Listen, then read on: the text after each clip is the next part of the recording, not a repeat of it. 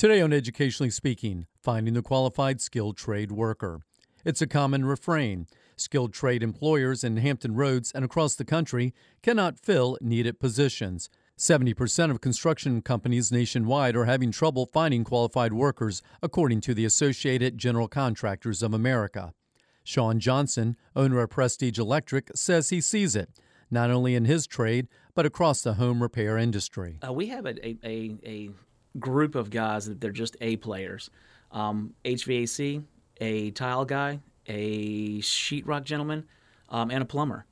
I talked to all five of them. All five trades are looking for people.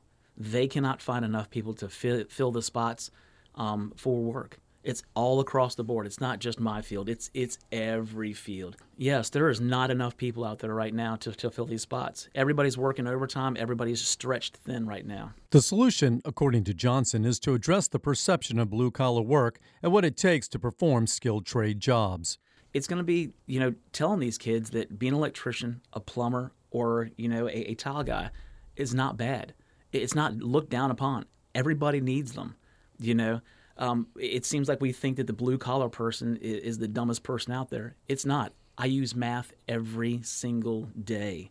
Uh, to start this business, it was, it was you know sitting down and doing a lot of math about what you're going to do.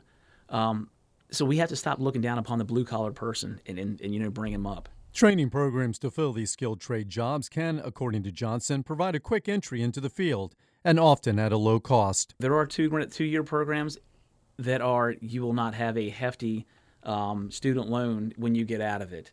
You know, you can go immediately to work um, and make a good trade. Tomorrow, in Educationally Speaking, career pathways and how the best education for skilled trade jobs comes on the job site. For more information about this story and the American Graduate Project, go to WHRV.org. For Educationally Speaking, I'm Barry Graham.